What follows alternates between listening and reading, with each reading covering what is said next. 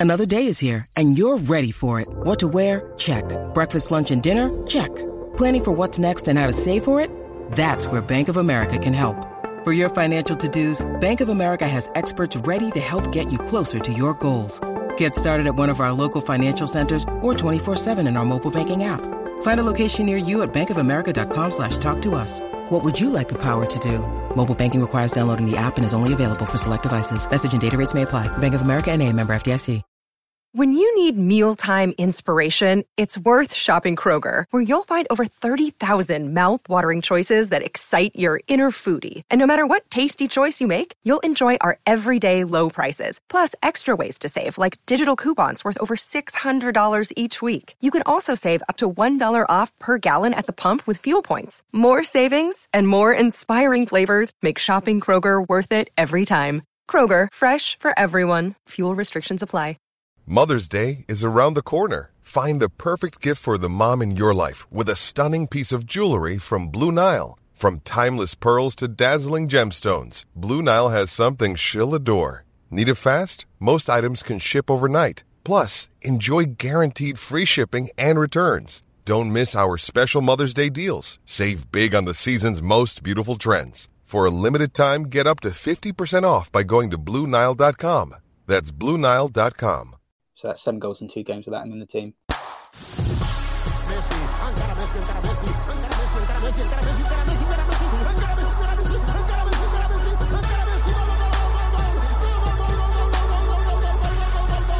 The Fantasy Football Show. Hello, everybody. My name's James. Welcome to another Planet FPL Clash of the Correspondents, where we're looking forward to a London derby this coming Sunday in game week 14. Firstly, let me introduce you to our West Ham United correspondent, Chris Stone. How are you, Chris? Yep, I'm good. Thanks, James. Hope you're doing well as well. Yeah, well, thank you, mate. And our Crystal Palace correspondents here. It's Rory McLaughlin Dowd. How are you, Rory? Uh, bang average, James. Bang How are you? average. Yeah. It's like everyone's FPL season. Yep. I think the three of us could probably just have an hour chat about injuries, but I don't want to do that. First, interesting question for you, Chris. Is there any rivalry in this fixture? Um, there is, there is sort of, but it's not really like a.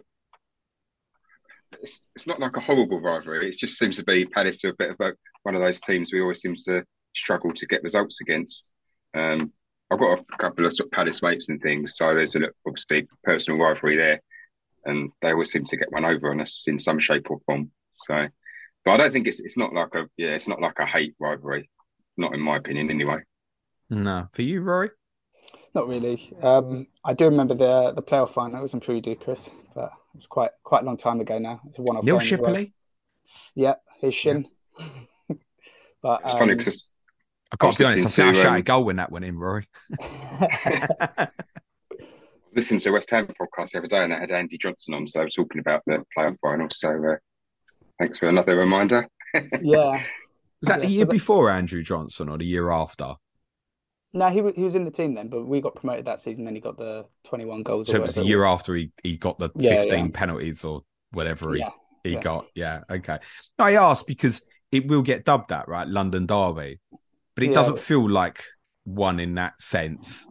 I think those of us who are in London feel like, oh, these London derbies can become a bit of a a pain in the. That- Does it feel that way for you, Chris? You think oh, all these London derbies, or is it just you know Tottenham's the main one for you? Maybe a bit of Arsenal and Chelsea, whereas Palace doesn't feel like a derby in that sense. No, I don't think it does in, in that traditional sense.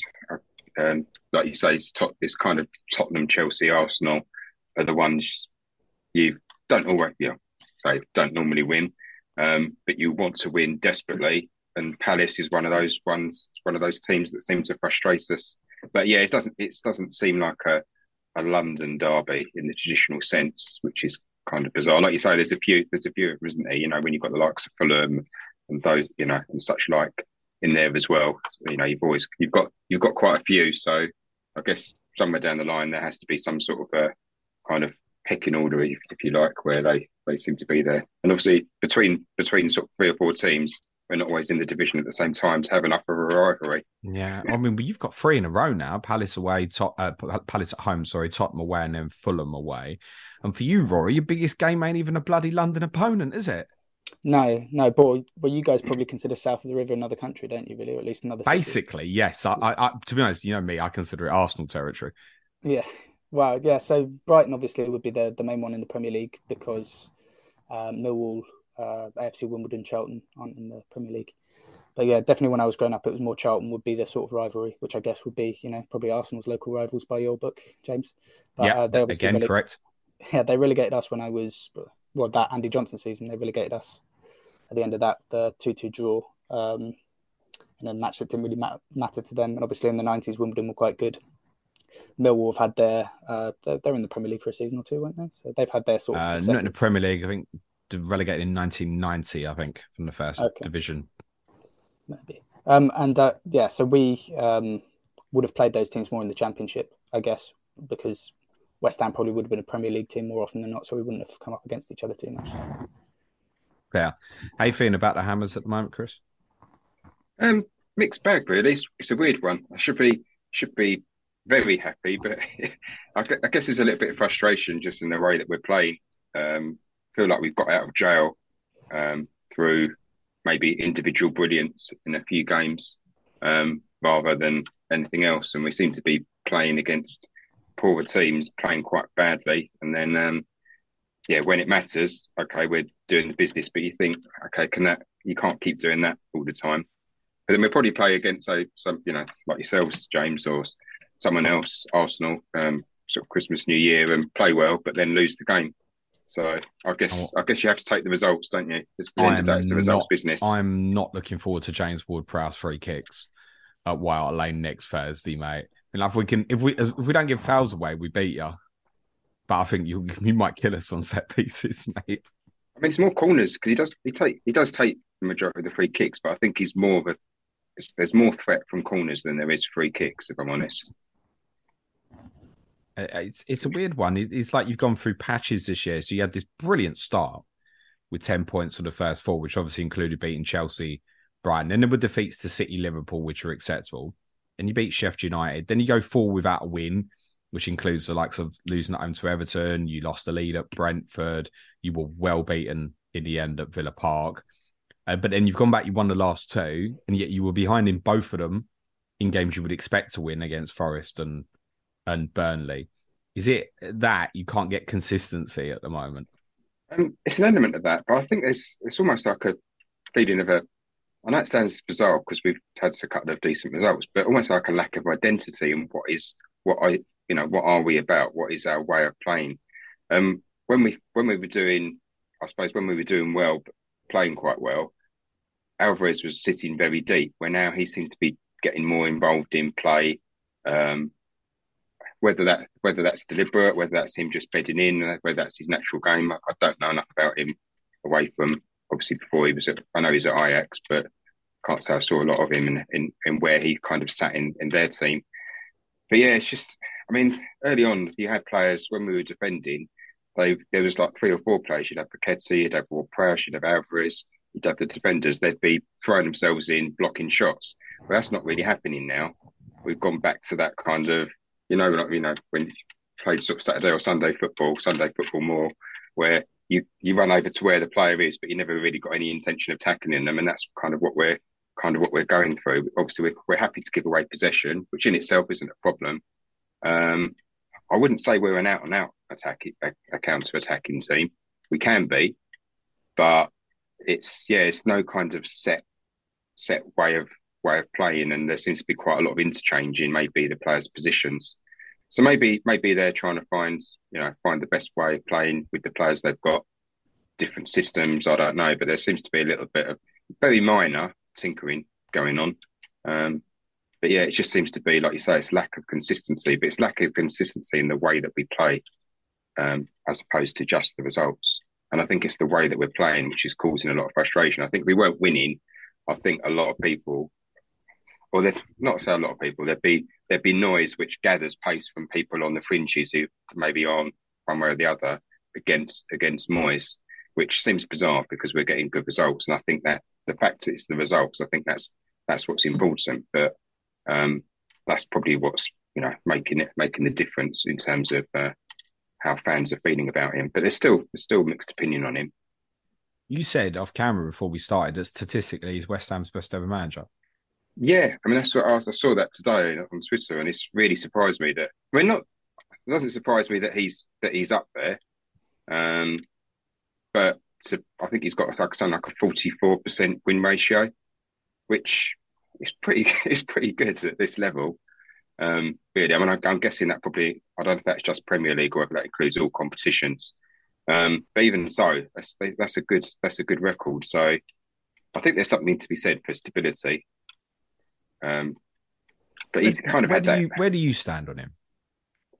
I get for the last few games. It's been really frustrating with him um, because, yeah, he made he made the subs early on on uh, Saturday, but quite often he sort of makes them at the wrong time or makes them too late. You know, a player only gets ten minutes when he, you know, maybe we need to get them on sooner.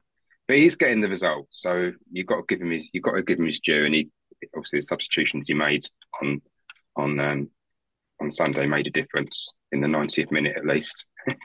but Wh- What do you think about them, Rory? Do you see them as a as a top half team? Do you see them who uh, perhaps like a little bit like Chris says struggle to have a, an identity in terms of play style?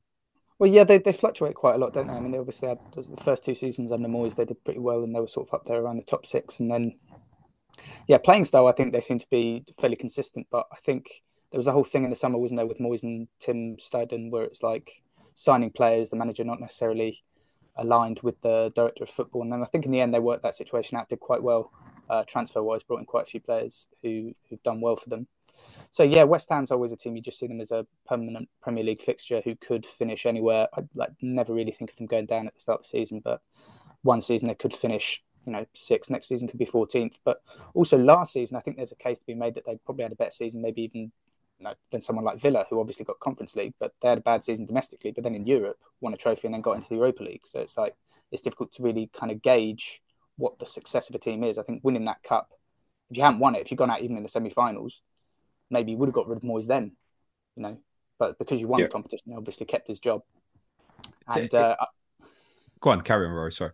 Saying there's almost um, when you get into that situation with the fans, because I remember we played you last season at yours. And I remember seeing a couple of things online about um, some of the West Ham fans going, "Well, that's got to be Moyes gone," because when you lost the two-one game um, at um, at London Stadium, I think a few of your fans were going, "Well, that's got to be him gone then." Um, I think when you reach that kind of stage with the fan base, it's always like a couple of bad results or a couple of poor performances. It's almost a certain section of the fan base has already lost faith and are waiting to sort of pull the trigger to a certain extent. So once Yeah. you've lost certain sections, it's difficult to get them back. It feels like that, Chris. Every time you have a bad result, it feels noisy. yeah, I Like, mean, you can hear there's- West Ham voices. I don't. I don't mean in the ground necessarily, but on Yeah. socials and stuff. And I know that's not always representative of of the actual fan base that are in the ground. I think there's an element that if we had a 99% win ratio, they'd, they'd still be screaming for him because it's not 100%. So they're they're, they're never going they're never going to accept him whatever he does.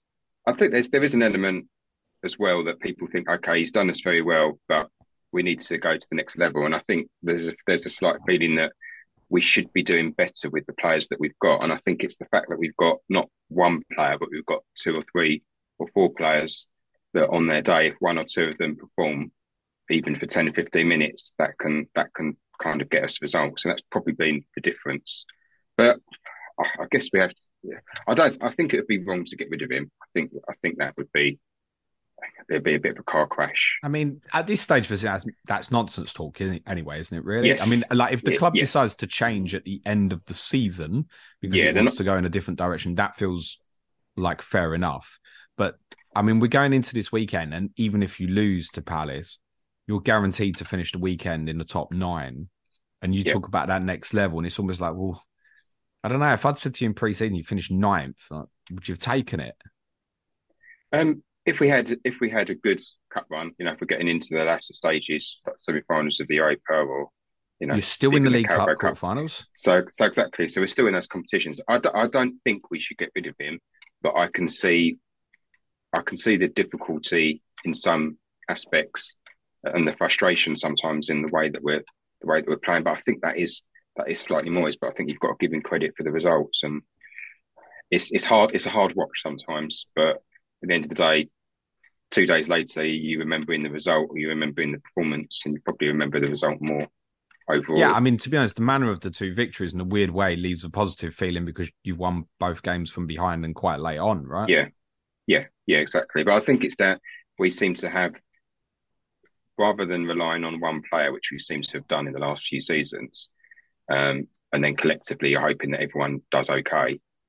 I think we've got two or three, so we're not reliant on one, and we've brought in some some players that definitely improved the team. You know, Kudus, Ward Prowse, obviously Paqueta's stepped up, um, and then obviously Bowen's kind of gone back to to scoring again.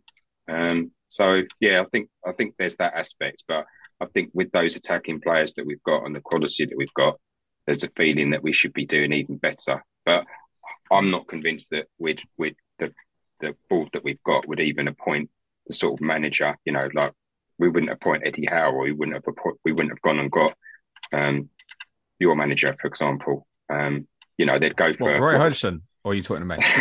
no, no, sorry. I might have gone for Roy Hodgson actually because he's yeah. probably seen as a safe bet. Um, you know, they like they like someone who's kind of, but it, it, almost by doing the safe bet, you know, there isn't, there's no such thing, is there? And it doesn't. You're not gonna, you're not gonna get this progressive approach, which is what every sort of club seems to want. And they want this miracle kind of uh, manager to come in and totally transform things, which is a bit, you know, a bit sort of pie in the sky really um, at times for, for you know, every day. Every couple, day. There's a couple of things there, Rory, that I want to touch on that Chris mentioned. One is the safe bet. Yeah. Is that what you did? Uh, went with Roy. Yeah. To, to some extent, but there's always a, a kind of question. I mean, who else was available? I think if you'd said, so Roy came in, when was it? Was it April? It was maybe a bit before April, maybe March. If you'd have said at that point, you go and get someone like Vincent Kompany who's doing really well in the championship at that point, I would have been like brilliant. But then you look at the way that's gone for them so far this season. Obviously, you know they lost a few uh, players because they're all on loan and stuff like that. But that's not necessarily gone so well. Um, I don't know what the alternative is. Actually, funnily enough, James, um, in May last season, I was saying let's get Ange, which sounds ridiculous now because he's done so well at Tottenham. But when he was just at, at, Celtic, you know, getting someone from that league, it's always possible that he would take a kind of sideways move just to get into the Premier League or something like that. Roy is a kind of safe pair of hands, but equally, the way they've managed the club means that it's very difficult for him because the, all of the depth we have, especially in attacking areas, which now you know our, our injuries have sort of moved forward from the defence to the attacking third of the pitch now, which is a little bit more difficult um, for us because we struggle to create anything anyway. But all the depth we have in those positions are young players, and he doesn't play young players, so he's a safe pair of hands in terms of a lot of people think you'd never go down with Roy Hodgson, but when he's the squad is run in a certain way where they're trying to cut costs, I guess, by having depth in young players. You know, Jesurun Rak-Sakyi being a League One player last year and coming straight up and being the depth on the wings, both wings apparently. Um, if he's not going to play those players, then it's a lot more risky to have a younger squad, and he, he just refuses to play under anyone under the age of twenty five if they haven't already got you know hundred Premier League appearances. He said after my team played you, he said that the kids came on and didn't do anything. What, yeah, what did you make of those comments? Yeah, it's disappointing because there's you know the identity of the football club. I mean, you hear this argument between fans of kind of bigger clubs than us, where it's like, oh, we play good football, oh, we win things, and it's like ideally everyone wants to do both. But you know, the identity of say, um, I don't know, let's say Arsenal, who play very good football, if they bring in a manager like Mourinho or something, they'd be like, this is completely against the identity of the club, even if they won things, something like that our identity isn't winning anything and it's not playing good football. so our identity is bringing through young players. That's that's our history. You know, that's kind of the identity of our football club. So when you say things against that, I think that might have been a jab at the board, maybe in terms of what I was just talking about with all the depth coming in youth rather than coming in sort of experienced players. I think it may have been a little bit of a pomp more directly at França, who came on in that game, gave the ball away a couple of times, and then put in four or five corners, which were you know quite poor. But he showed some good good touches as well in that game.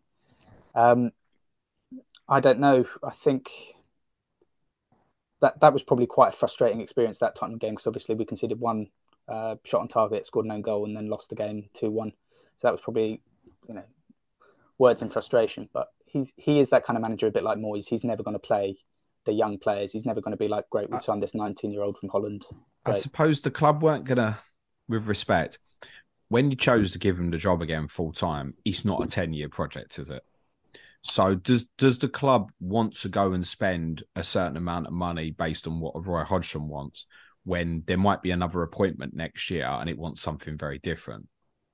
Well, yeah, you say that. I mean, one of our owners, uh, Textor, is he actually owns a company that made Tupac's hologram. So there could be, you know, he could be there in 50 years and he just be a hologram. but yeah, I mean, I, I, suppose that's the case. I think they looked at what it actually occurred to me. You said in Correspondents Week, maybe it's to do with FFP. Um, that recruitment under Vieira was within the three year period for FFP. And then um, we haven't sold anyone. We lost those 10, 11 first team players who went out before that spending on a free. We lost Zaha on a free. We haven't really made money on anyone since Wan-Bissaka.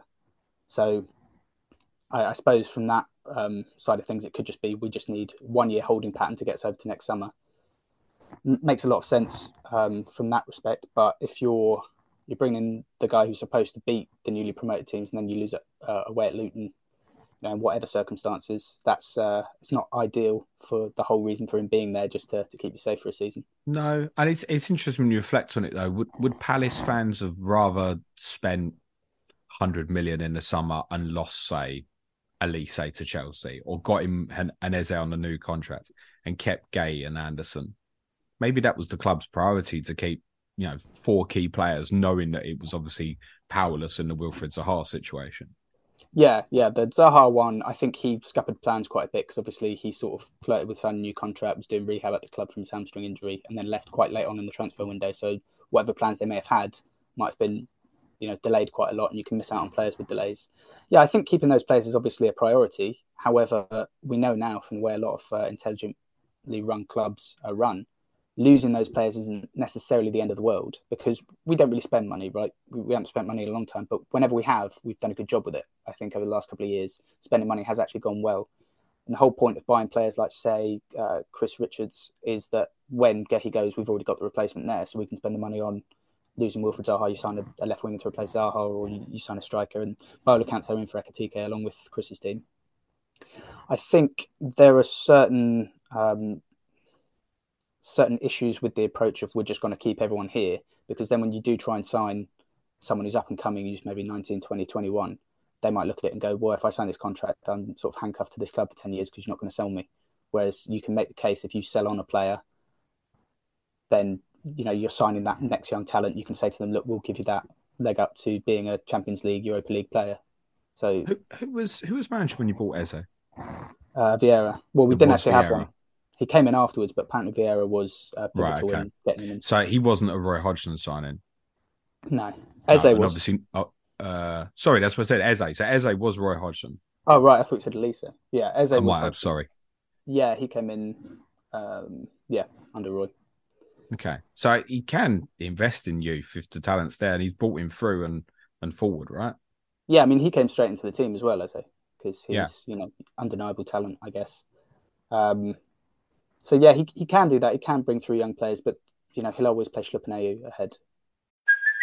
Hey, it's Kaley Cuoco for Priceline. Ready to go to your happy place for a happy price? Well, why didn't you say so? Just download the Priceline app right now and save up to sixty percent on hotels. So whether it's Cousin Kevin's kazoo concert in Kansas City, go Kevin, or Becky's bachelorette bash in Bermuda, you never have to miss a trip ever again. So download the Priceline app today. Your savings are waiting Go to your happy place for a happy price.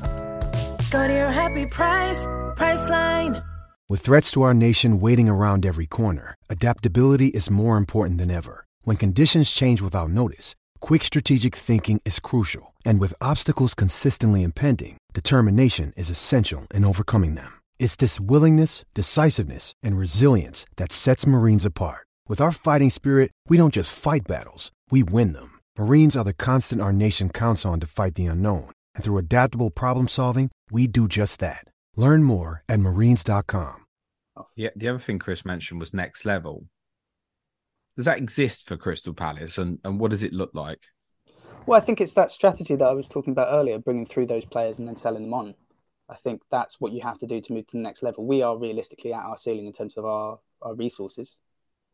Um, so yeah, we can't compete. I mean, I was thinking this last season. Obviously, Villa, Brighton, and Newcastle's maybe a little bit different thing. Had a really good season, but at the same time, that relied on Chelsea having a bad season, Tottenham having a bad season, and Liverpool to some extent having a bad season, except for the last sort of ten games. So, what is our ceiling? Well, kind of depends on the league that year. I mean, even when Leicester won the league, everyone had a bad season, didn't they? Apart from Yeah. like they snuck in through the back door to some extent, had a great season. Not taking that away from them, but our it's very dependent on what the league looks like. We could have our best season in the last ten years, but if everyone in the, the big six has a good season, we'll probably finish eighth or ninth. You know, That would be a, that would be the next level, wouldn't it? well, you don't have much to be close to, to, for. it, to be in a position where you're getting April, May, and we're going Palace qualify for Europe. That is the next step, isn't it? Well, yeah, it would certainly make the new year more enjoyable if we are capable of doing that. so often, usually it's like the end of February, it's the, the end of the season. But yeah, if we that is the next step, just to enjoy football more. But at the end of the day, or you have the, the kind of memories from it to, to some extent. Like the next step, I think, is converting what you've achieved so far into you know the the, the thing that people use, all the analytics people, what's your ceiling, what's your floor, raise your raise your floor to the next level. Well, if we do build this new stand, that's not anything anyone can point to and go, I remember that day when we did this, but it's something that raises your floor as a football club. I think when I was on with um, uh, Cy from Newcastle, it was he was saying like when I was talking about our ownership, it reminded him a bit of Mike Ashley, and I was like, well, if we're run badly and no one puts any money into us, we'll be a League One club, whereas Newcastle have a, a floor. So you've got to try and raise the foundation of the football club a little bit before you can think about going. We'll we'll have a punt and spend two hundred million in a window, you know. Before you build that new stand, can you do something with the Arthur Wait, please, mate? Um, they can't raise the the roof of that one. Uh, but if they do the new stand, then they can move the gantry out, and you might actually be able to see something more than people's feet whenever there's a goal kick.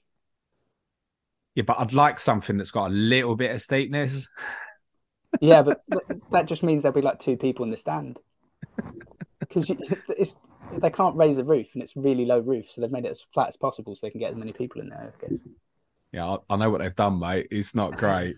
Um, let's talk some injuries because you've both got issues at the moment. We should caveat this by saying we're, we're pre-recording this on Tuesday morning. Uh, Chris, Jarrod Bowen, what, what do we know at, at this stage? The word seems to be he was very close for Burnley. Is that the case Yeah. as far as you know?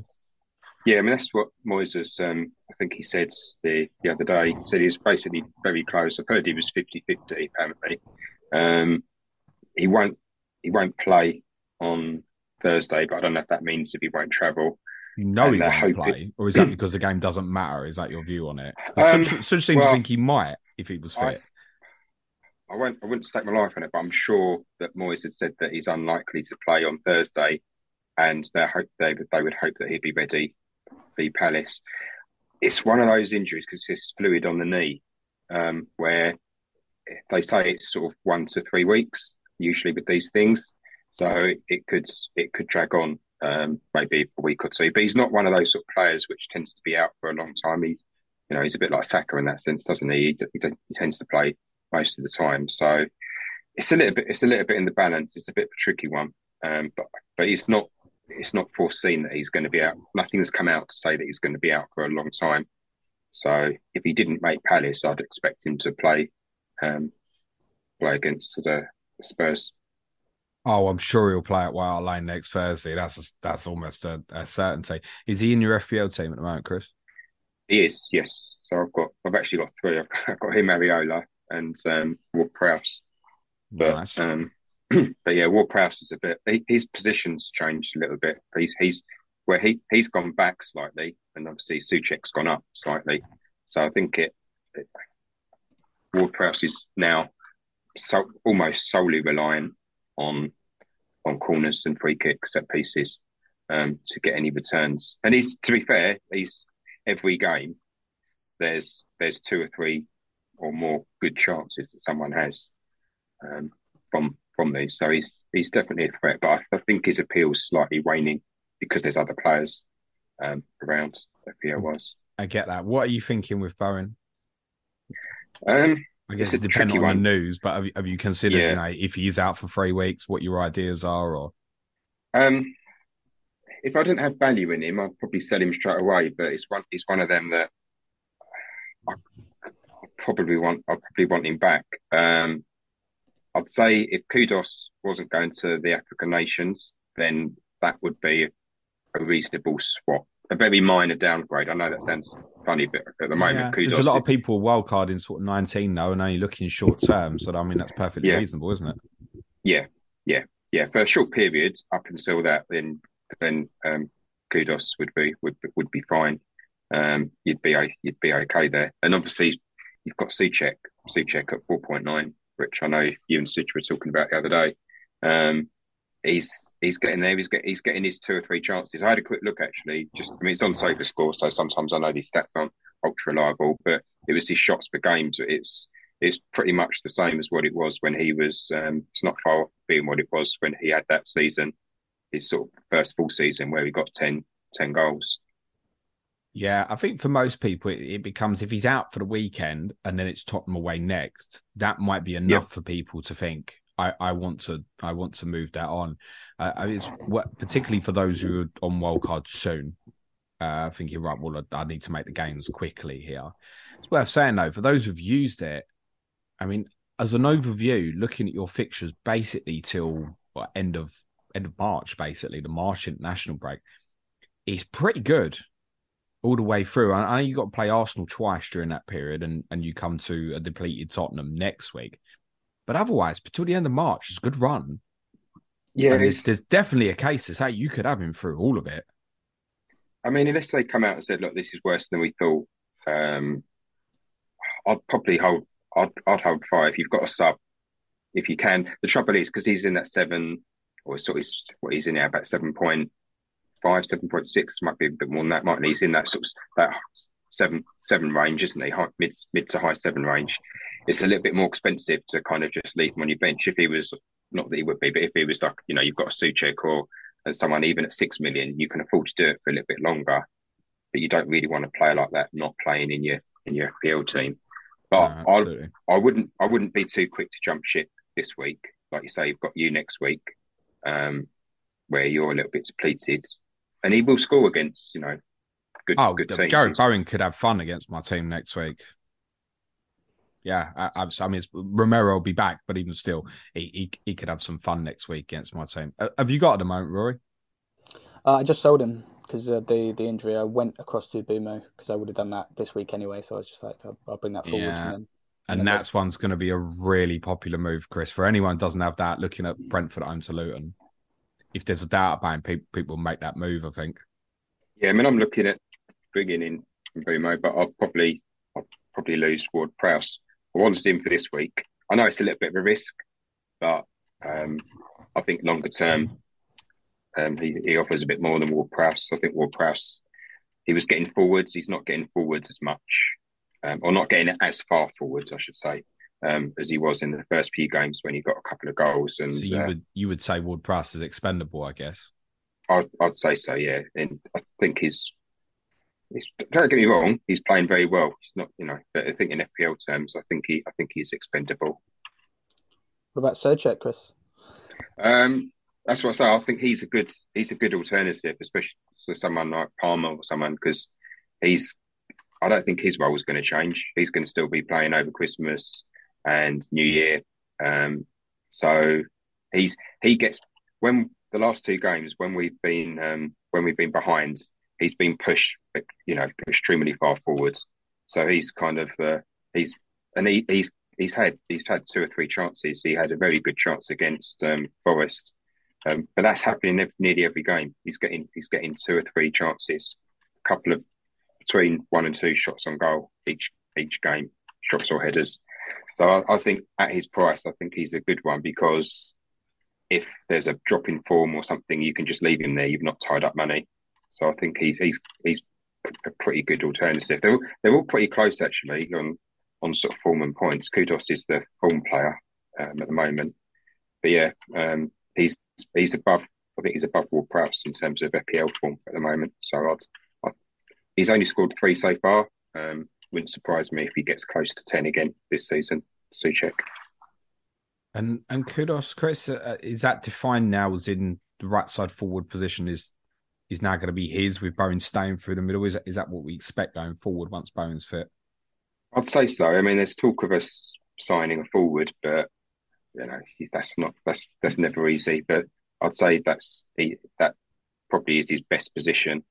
Um, he's playing well there. He help he does he covers as well defensively. Um, but obviously, short term that's fine because he, but then bear in mind if you've used your wild card or something, you're booking a transfer um, into January because of the African nations.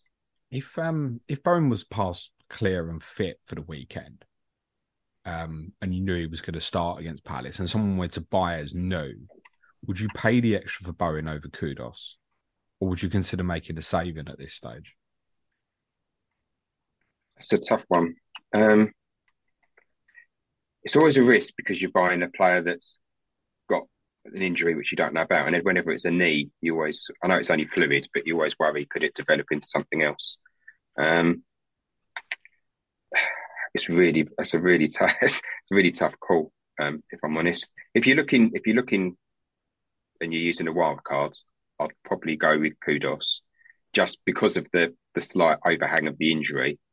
Um, but in my, I would say Bowen's probably got got the potential to to outscore Kudus. Yeah, it, always feels a talismanic nature about Bowen, and it's not to say Kudus can't have that. I, I think he can. I think he's a really good bet at his, his price at the moment. I think if they were the same price and I knew Bowen was fit, I definitely would be buying Bowen. But for the million Yeah, difference, agree. yeah, I think there is, there is an interesting debate to have there. And for those of us sitting there with say Bowen and Mbeumo, if Bowen's ruled out, I guess Kudus will be near the top of the list of of what people be considering. I, I guess Ebe Eze would have been as well, maybe Rory. But what we saying probably December out is is that how it looks at the moment? Yeah, he might make the Chelsea game. I think um, possibly. You know, optimistically, so it's three weeks from the weekend, three or four weeks. So he can make the Chelsea game. Outside shot, the Brighton game seems unlikely. So how probably, big of a I mean stating the obvious, but how big of a blow is that? Yeah, it's huge in terms of actually, you know, doing anything in the attacking third whatsoever. I mean, Olise obviously picked up the ball in the halfway line and then just uh, carried the ball into the box somehow. Uh, beat the same man twice and then Somehow only got the second best goal at the weekend. Yeah, well, according to uh, to certain media sources, I personally think it's a bit better than the bicycle kick, but you know, Oh. Bring your bias, Rory. Bring your bias. well, it's my bias against the MSM. By that I mean the Manchester Simp media that we usually uh, consume. uh, but yeah, I think uh, Olise will will do some of the, the useful things. I think going into these uh, games we've got coming up, uh, the next two are okay. I think they're part of the five that we were um, sort of targeting, I guess, as a run.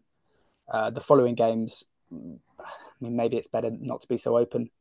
Uh, and if he plays Hughes and Schlupp and then plays a off the left, Olise off the right, probably a Boyd through the middle. I mean, it's not got much cutting edge, has it? But equally, that centre of midfield is probably fairly difficult for teams to break down. I think. So we probably would have done something like that against City and Liverpool anyway. To be honest, not that we'd have dropped Eze, but we'd have played very. Yeah, no, I, I get what you're saying though. In, in a in a roundabouts way, you are better off losing him for a period where you've got really tough fixtures coming up, rather than if you had three or four games at home that you'd expect to win them all. I, I think that's Yeah. probably what you're you're trying Yeah. to get at. It, would Olise be a consideration for those who? Because certainly, if you would have gambled Eze at the weekend, was it just moved down to Olise? Is that is that an option for you, or is it because this run's getting tougher? It's better to stay away. Yeah, I, I wouldn't buy any Palace um, now, offensive or defensive, until what is it, game week 26 that the fixtures actually start to get good again for us. So I think I, I probably wouldn't look to move to Palace. If you're sat there uh, with defensive assets, it might be okay. And Olise has obviously got that in his locker. You know, the, the game against Man United at home last season with the free kick, hit the underside of the crossbar. He didn't do anything all game and then just one moment of brilliance. And obviously, what he did at the weekend is something I'm not saying that's repeatable against, you know, uh, left backs who are Champions League quality or something like that. But what he's done there, he's got that flash of brilliance that he could do it at any point in any game. Um, but I, I wouldn't necessarily be buying Palace assets now until the new year, possibly beyond. And the, the news, obviously, on Eze is bad. It's probably not the worst Palace news of the week, though. I'm guessing, Rory. No, so Doucouré's out probably for the season, and he's missed two games before. You know, the Luton was nil nil when he went off.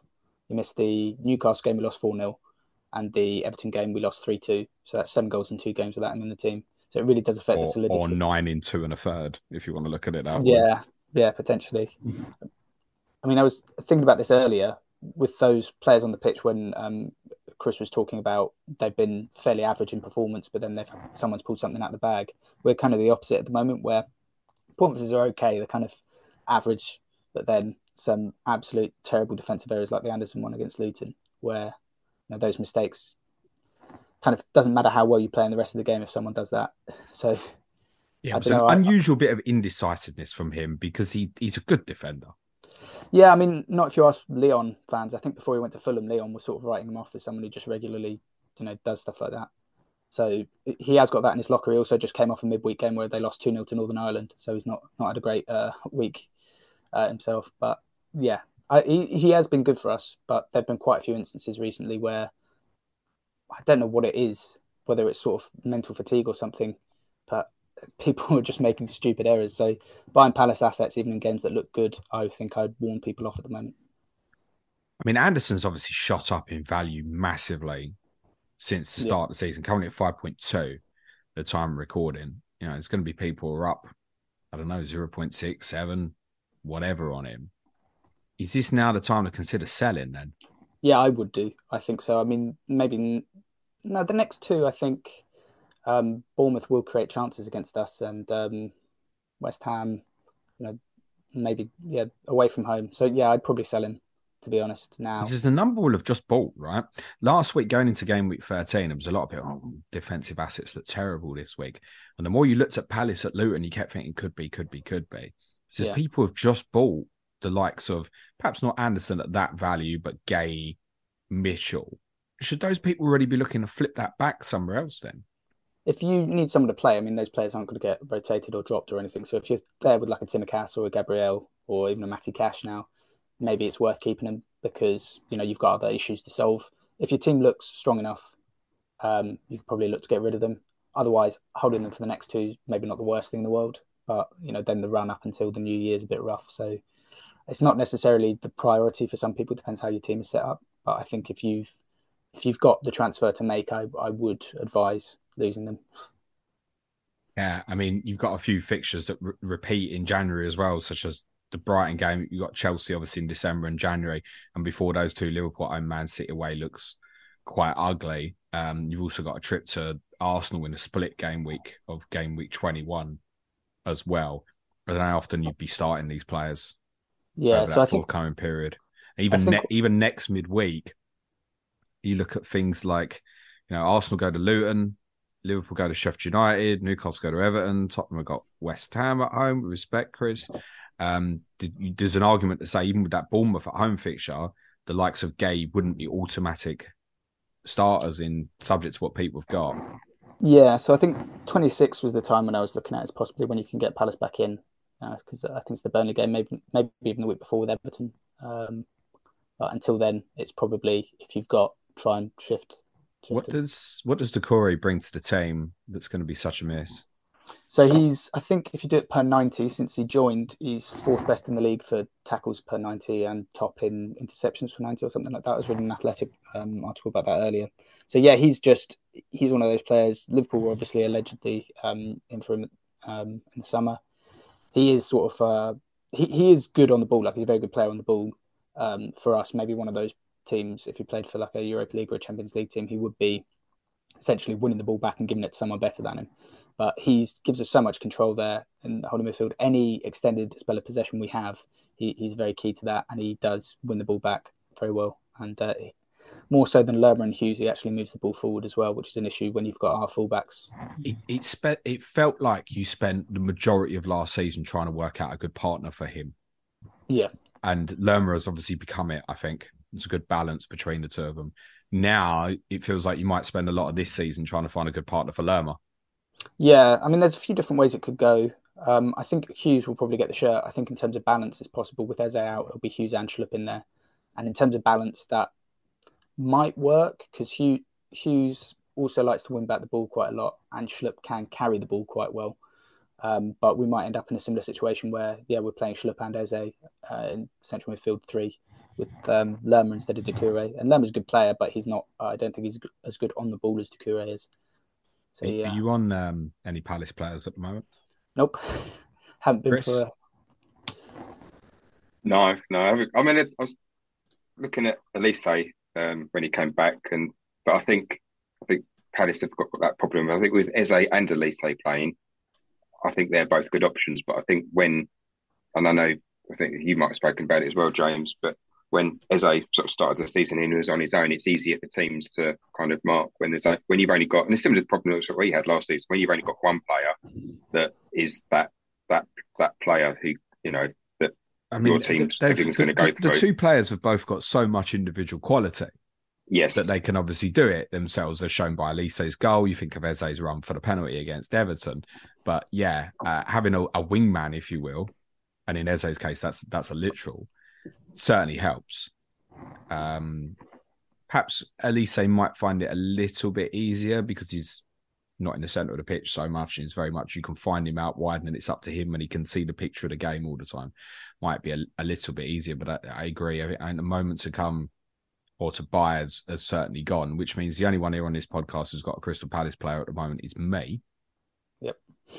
But I'm thinking of selling him as well, Rory. I'm obviously referring to your goalkeeper who's done great for me, Sam Johnstone, 51 FPL points in the 13 game weeks played so far. At the time of recording, I'm eyeing that Kelleher move.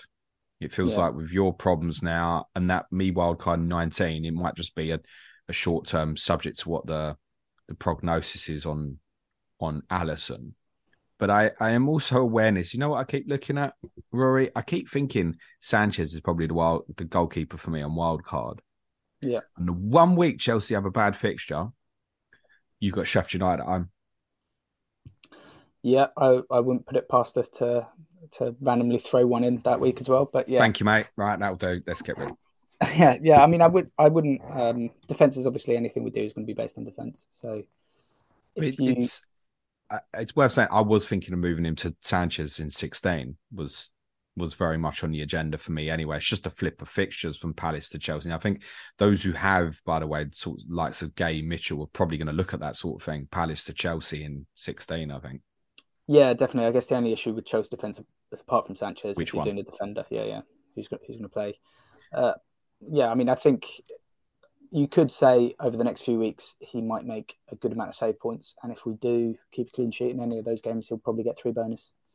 Is the only thing. So I mean, that's potentially something to, to consider. But yeah, I, I wouldn't advise anyone buying any Palace assets, attacking or defensive, over the next sort of six weeks. I, I presume anyone has gone Odsonne Edouard because I do get that question once every couple of weeks. That's a get rid as well, is it at this stage?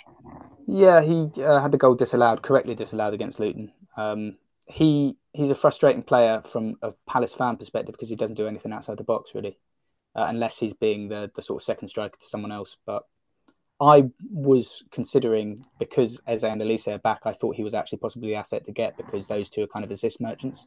So like three or four weeks ago, I would have maybe said, "Oh, I'll go for Edouard. He, he might um, pick up a few." But yeah, team's not going to create too many chances, so he probably won't have too many chances to score. Okay. Chris, a lot of FPL managers have had enough of your goalkeeper. It was all clever dicks at the moment. You told everyone he'd start the season at 4.0, but then didn't start with him yourself. Um, a lot have been on. A lot of like, am I ever getting a clean sheet again? What can you tell him, Chris? it's not down to Areola, but at the end of the day, it's the defence which helps with those clean sheets, and we just we just make too many mistakes. We're not we're not defending well enough, um, and I don't think the midfield's providing enough of a shield um, to to stop chances. We make we make a mistake, you know. Like Saturday gave away a stupid penalty. There'd be something that happens where it, it shouldn't have been a goal, but Areola as a as an individual player has been absolutely brilliant. Um, but FPL wise, yeah, he's. I, I couldn't tell you when we're going to get a clean sheet. You could, your fixtures look too good to move him. they do, but then you know, like Saturday was a case in point. Some, something will happen in the game, an individual error or a decision or something, whether it's right or wrong decision. But obviously, the penalty was a penalty on Saturday. No dispute on that. Um, that that's what will happen. That's that's just what how how we are. We're not we're not we're not tight enough to. We're not. You couldn't say we've been unlucky to concede some of the goals. And I- I for that reason, that's a fair thing to say. Yeah. Yeah, that's for that reason. I think, and I think, like you say, with the Kelleher um, situation, if he if he's available, then then you're going to play your Liverpool your Liverpool player, aren't you? If um, if, if he becomes an option, Yeah, but I, again, I think for those chances are most people who've used the wild card probably went with him. Yeah. And and when you're looking at that period of exactly what I'm saying, like up until March, you know, FA Cup quarterfinal and blanks and stuff, as a whole, that's fine. You know, you can look at things, oh, well, Arsenal weighing 19. Well, yeah, Kelleher's probably playing Arsenal in 18 instead. So, like, how much better is it? And that's a short term, but it's going to become a problem longer term. So I keep referencing it might be one for those who've still got the wild card in their pocket. If I'd used it, I think I'd just be suffering this with with Areola. And I think the clean sheets might come at times I don't expect it, like maybe at Tottenham next week, for example. Yeah, but that's that's us all over. That's that's always been Yeah. our problem. But I think we've had one clean sheet. I think um, it's. I mean, statistically, you think sooner or later, but then, like I say, I really don't know where it's going to come from. There's nothing to indicate that we're going to get a clean sheet. Um, but I mean, like myself, I mean, I've got Areola and Turner, so yeah, it's a it's a huge transfer. But I could potentially take out Turner and then bring in Kelleher if Kelleher was an option. So, Um, yeah, I mean that's of course is an option. Yeah, you use the other goalkeeper to get something like Kelleher, and then you obviously in that scenario, if he's in goal at Sheffield United, you'd bench Areola at Tottenham, for example. Yeah, you Yeah. could do it that way, maybe. But yeah, I would. I mean, if, I, wouldn't go out and buy him. Put it that way. If um, not that anyone would go and buy Areola now, but just I mean, because he's, got eleven is bad. points in his last six. Yeah, he's. I mean, he's making. He's he's kept us in games. He's definitely kept us in games, and they're they're saves which you, you know, you look at, and they're absolutely brilliant saves. So it's not like he's just he's just doing his job. He's doing more than his job. Um, but it's the rest of them in our defences, performance wise, in terms of keeping clean sheets, is is a is a is a no go at the moment. Okay. Before we finish up, um, if Bowen was ruled out for a few weeks, what do you think the prospects are of Mubama getting serious minutes? Um, should he should more minutes, but I don't think Antonio's inju- injury is apparently as bad as what um, they were saying as well. So, I, I it's really difficult because Moyes is talking him down. He's not talking him up. He's saying, you know, he will get minutes, but he's 19. He's still learning. So, uh, it's, it's very high risk. It's- yeah, he's cheap, but He's four point three, right? yeah, exactly. I mean, you could, but then, you know, are you? I know it sounds it sounds a stupid thing to say because not many people are going to have three West Ham players. But if you've got Areola, for example, and you've got I don't know, you've got Bowen, then that's your Yeah, I get it. You're cutting off Kudus, for example, if you do Yeah. decide you want to go that way. I get that. Yeah, So that, it's- that it's a is- difficult one. It is a good point, actually, that you might be cutting yourself off of something else that you maybe want. Um, again, I think it might be one for those who want to find the money who've still got the wild card in their pocket. But I mean, you could definitely use him as the eighth attacker. I mean, he's 4.3 million forward, yeah. who I guess is, I don't know, at, at kind of same level as Ings maybe now. I mean, Suj keeps saying West Ham fans would pick him over Ings. I, I mean, I, I think any, anyone would because Ings has got no value to us in terms of he doesn't he doesn't, and it's it's not not, not being disrespectful to Ings, but he, he's he, he can't play in that position in the way that we want a forward to be there for. When we play a forward, they they're up there on their own. They've got to work and they've got to toil.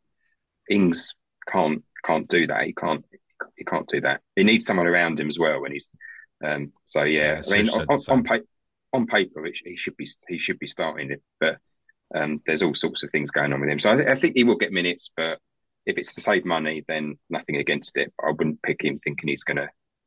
No, He's but I, I suppose if there was a setback for Bowen and suddenly we heard, look, he's going to miss December, then Yeah. suddenly he becomes of real interest, doesn't he? And you could Yeah. stick him in, you could bench him, and if suddenly he breaks into the team with some half decent fixtures, you'd go, sure, maybe you Yeah. might might look at. It's a sort of one that will facilitate people having all the players they want, right? Yeah, exactly. I mean, he could get 60 minutes, he could get 30 minutes, but he's capable. Okay, interesting. One final question we'll ask you both. Um, you both played Everton recently, and both lost uh, at home as well. Uh, Chris, do you think they'll stay up?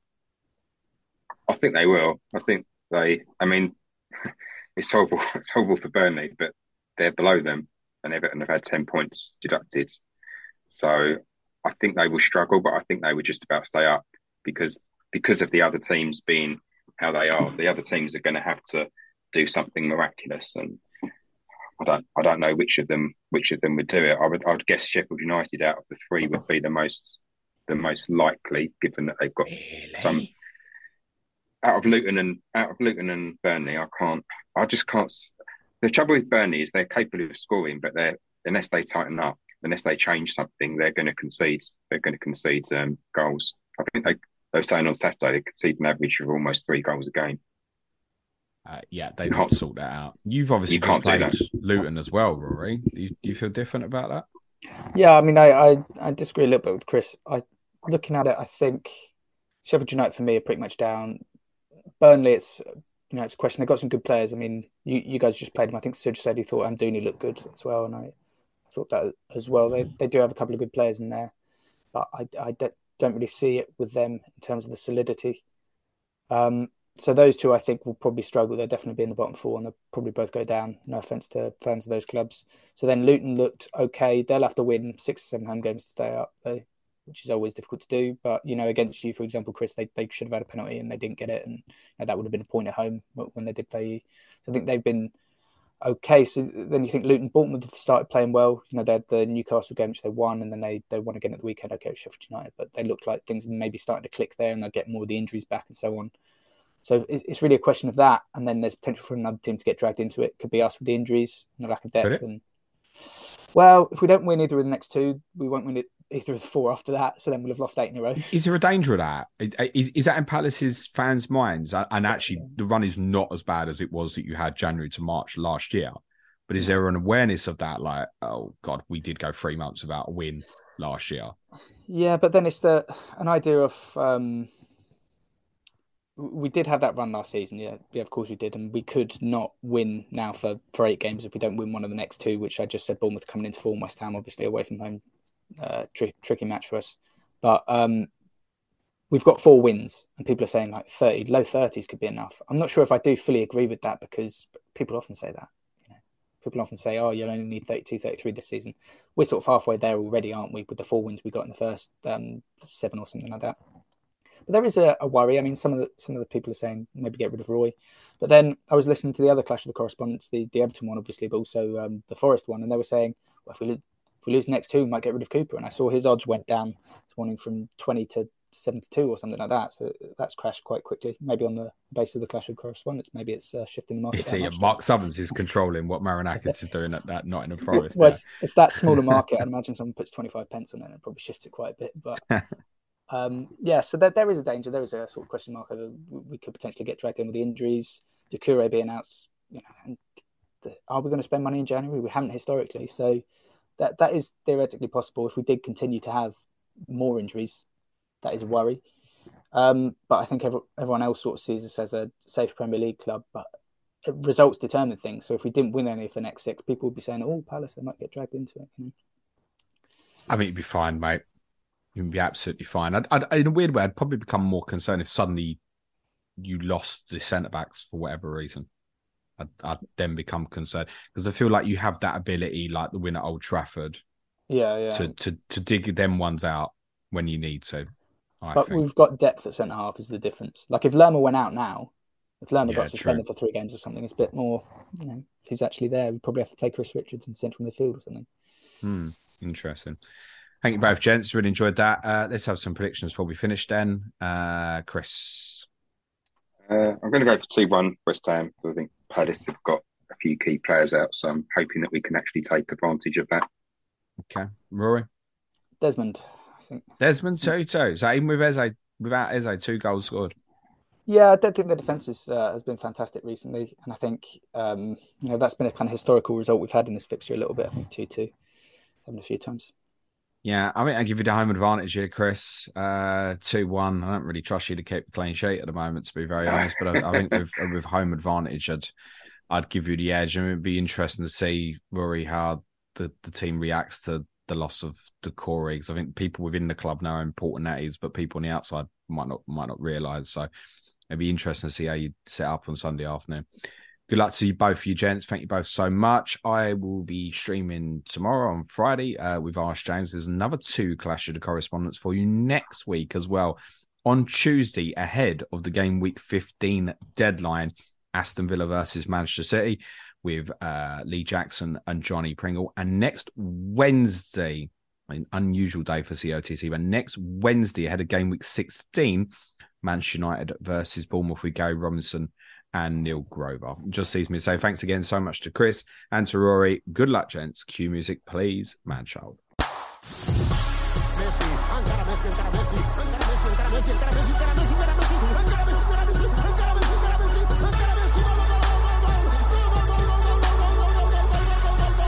The Fantasy Football Show.